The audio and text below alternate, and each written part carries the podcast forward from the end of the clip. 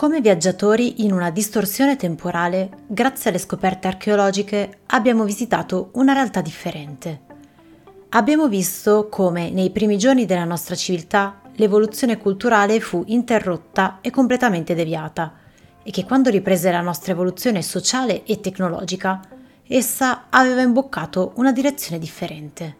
Abbiamo anche visto che le antiche radici della civiltà non furono mai estirpate e neanche il desiderio umano di bellezza, verità e giustizia era del tutto scomparso, ma si andava perdendo sempre più la consapevolezza che il problema di fondo era la strutturazione dei rapporti umani secondo gerarchie rigide basate sulla forza.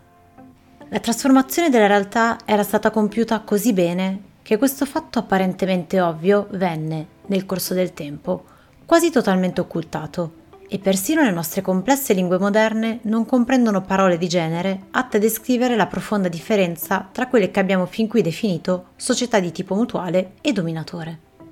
Esistono al massimo parole come matriarcato per definire l'opposto di patriarcato. Mutuale e dominatore sono termini utili per descrivere i due opposti principi di organizzazione che sono stati esaminati nel corso delle scorse stagioni, ma non rendono appropriatamente un punto critico ci sono due modi contrastanti di strutturare i rapporti tra la metà maschile e quella femminile dell'umanità, che influiscono profondamente sulla totalità di un sistema sociale. Come termine più preciso per descrivere un sistema sociale retto da uomini con la forza o con la minaccia di essa, Rian Eisler propone androcrazia, che deriva dalle parole greche andros, uomo, e kratos, governato. Per descrivere l'alternativa alla supremazia di una metà dell'umanità sull'altra, l'autrice propone il neologismo Gilania, Gilani in inglese. G deriva dal termine greco gine, donna. An viene da andros, uomo. La lettera L tra i due ha un duplice significato. In inglese rappresenta il linking, l'unione, tra due metà dell'umanità, mentre in greco deriva dal verbo liein o lio, che significa sia spiegare che risolvere che sciogliere o liberare. In questo senso la lettera L rappresenta la soluzione dei nostri problemi mediante la liberazione delle due metà dell'umanità dalla rigidità di ruoli imposta dalle gerarchie di dominio insite nei sistemi androcratici. Questo porta a una distinzione critica tra due tipi molto diversi di gerarchie. Il termine gerarchia, come viene usato solitamente, si riferisce ai sistemi umani di ordinamento subordinativo basati sulla forza o sulla minaccia di essa. Il termine più corretto sarebbe gerarchie di dominio, che si contrappongono a quelle che Rian Eisler propone di chiamare gerarchie di attuazione. Le gerarchie di attuazione sono le consuete gerarchie di sistemi all'interno di sistemi, come ad esempio molecole, cellule e organi del corpo, una progressione verso un livello di funzione più elevato, più complesso e più evoluto. La caratteristica delle gerarchie di dominio è di inibire l'attuazione di funzioni più elevate, non solo nel sistema sociale globale, ma anche nel singolo essere umano. Quindi il modello di organizzazione sociale gilanico, rispetto a quello androcratico, offre molte più possibilità evolutive per il nostro futuro. Come abbiamo visto nella scorsa stagione, il mondo di Esiodo era già dominato dal maschio, era bellicoso e gerarchico, ma era ancora un mondo in cui gli antichi valori mutuali o gilanici non erano del tutto dimenticati. Infatti per Esiodo la guerra non è insita nella natura umana. Esiodo scrive esplicitamente che la guerra e il dio della guerra, Ares, furono portati in Grecia da una stirpe di uomini inferiore, gli Achei, che alla fine furono seguiti dagli uomini più disprezzati da Esiodo, i Dori, che devastarono la Grecia con le loro armi di ferro. È significativo ciò che Esiodo dichiara esplicitamente. Non da me, ma da mia madre viene il racconto di come un tempo terra e cielo fossero tutt'uno. Ciò indica sia che la sua opera è davvero basata su storie tramandate da generazioni, ma anche che sua madre, una donna, trovava sollievo grazie ai ricordi evanescenti di un'epoca precedente e meno oppressiva. Una delle prime manifestazioni della civiltà greca fu la comparsa dei cosiddetti filosofi e scienziati presocratici, la cui visione del mondo è stata il primo approccio laico e scientifico alla realtà.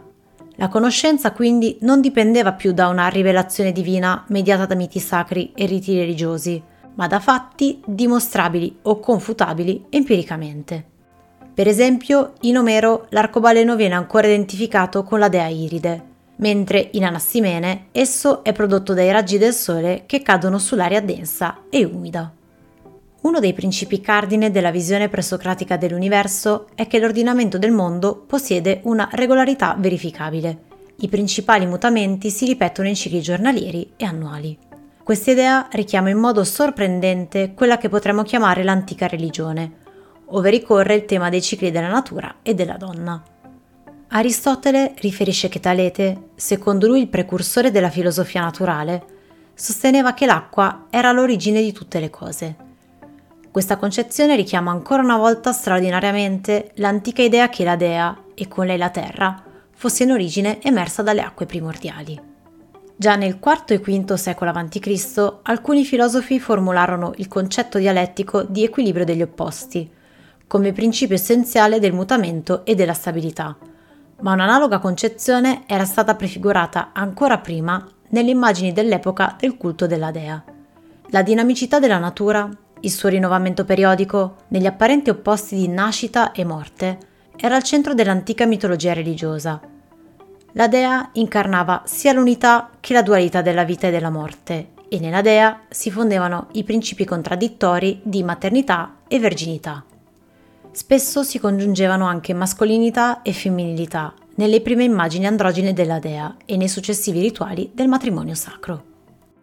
Siccome ci sono somiglianze con idee di culture egiziane, mesopotamiche e di altre culture mediorientali, alcuni studiosi hanno cercato di spiegare quelle presocratiche come prestiti di queste civiltà più antiche e più avanzate, e all'epoca già prevalentemente a modello dominatore androcratico ma il fattore più importante fino ad oggi omesso o trascurato sembra essere l'influenza di tradizioni e leggende locali.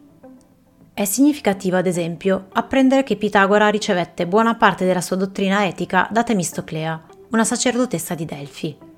Si dice anche che Pitagora introdusse l'antico misticismo nella filosofia greca e addirittura che egli fosse un femminista.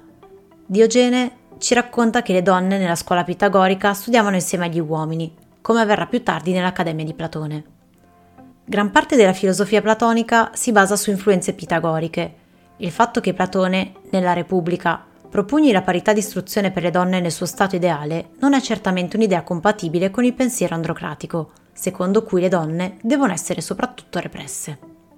Se riesaminiamo l'antica Grecia, risulta chiaro che le cose più belle di questa notevole civiltà, il grande amore per l'arte, l'intenso interesse per i fenomeni della natura, la ricca e varia simbologia mitologica e anche il breve circoscritto tentativo di introdurre una forma più egualitaria di organizzazione politica, che i greci chiamarono democrazia, possono essere fatte risalire all'era precedente. A questo punto non è difficile identificare la causa di alcune arretratezze culturali dei greci. Il fatto che la democrazia greca escludesse la maggior parte della popolazione era una funzione della struttura androcratica, sovrapposta al precedente ordinamento più egualitario e pacifico. Nella figura di Atena vediamo chiaramente lo scontro e l'interazione degli elementi gilanici e androcratici della Grecia classica.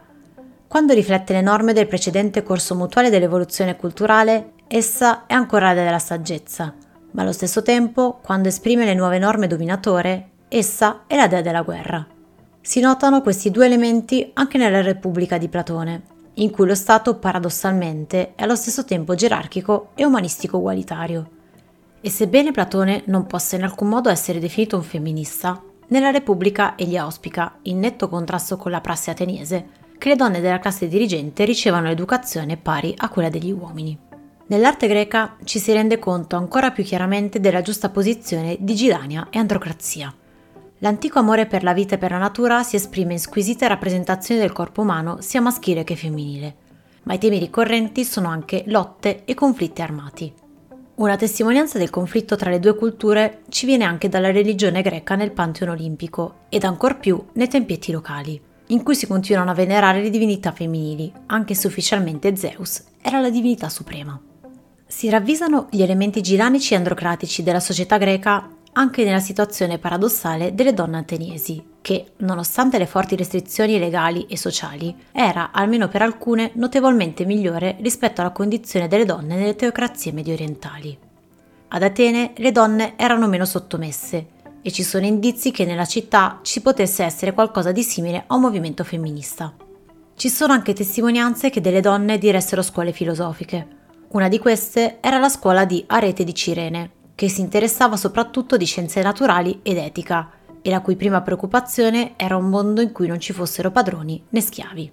Dai pochi frammenti rimasti della sua opera sappiamo che la poetessa greca Saffa, o Saffo di Lesbo, scrisse splendide poesie che esaltavano l'amore anziché, come nella maggior parte della poesia greca, la guerra.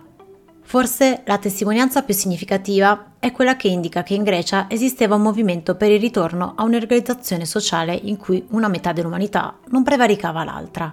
Esso viene sarcasticamente menzionato nelle satire misogine di uomini come Aristofane e Cratino, che parlano di donne che si riuniscono in gruppi e si esprimono in maniera sconveniente, il che indica il loro desiderio di essere uomini.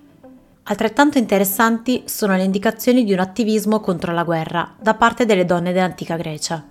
Quello che forse era un movimento pacifista organizzato è documentato in maniera per noi molto eloquente nelle commedie greche pervenuteci come la celebre Lisistrata di Aristofane, in cui le donne minacciano di negare i loro favori sessuali finché gli uomini non cessino le loro guerre. Che questo tema sia stato sviluppato in un'intera commedia da un attore comico estremamente popolare rivela la strategia ancora oggi tipica delle società a dominio maschile, mantenere il controllo maschile sulle donne mettendole in ridicolo e sminuendole. Questo espediente detrattorio, oltre a quello di limitarsi a omettere i dati che riguardano le donne, ha caratterizzato gran parte delle cronache e storie greche. In queste, come nei libri di storia di qualsiasi altro luogo, tutto ciò che riguarda le donne è ipso facto considerato secondario o più spesso semplicemente non viene riportato. Gli storici tradizionali hanno di conseguenza trascurato pesantemente le attività delle donne che si davano da fare per una società giusta e umana. L'omissione sistematica delle donne dai resoconti del nostro passato serve a mantenere un sistema basato sulla gerarchizzazione maschile e femminile e rafforza l'assunto principale del dominio maschile. La donna non è importante quanto l'uomo.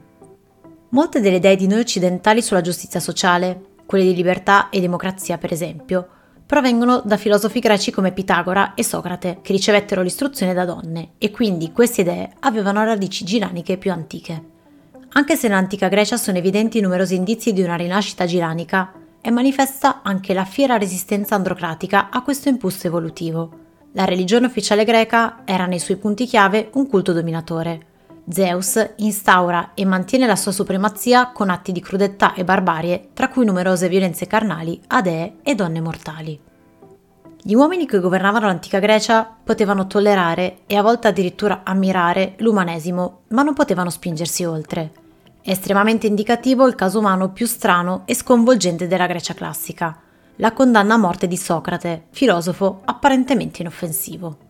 Le idee radicali per cui persino un importante filosofo come Socrate dovette essere condannato a morte per aver corrotto la gioventù ateniese erano concetti che esprimevano eresie giraniche, pari opportunità di istruzione per le donne e una visione della giustizia diametralmente opposta al principio androcratico secondo cui il diritto è legittimato dalla forza.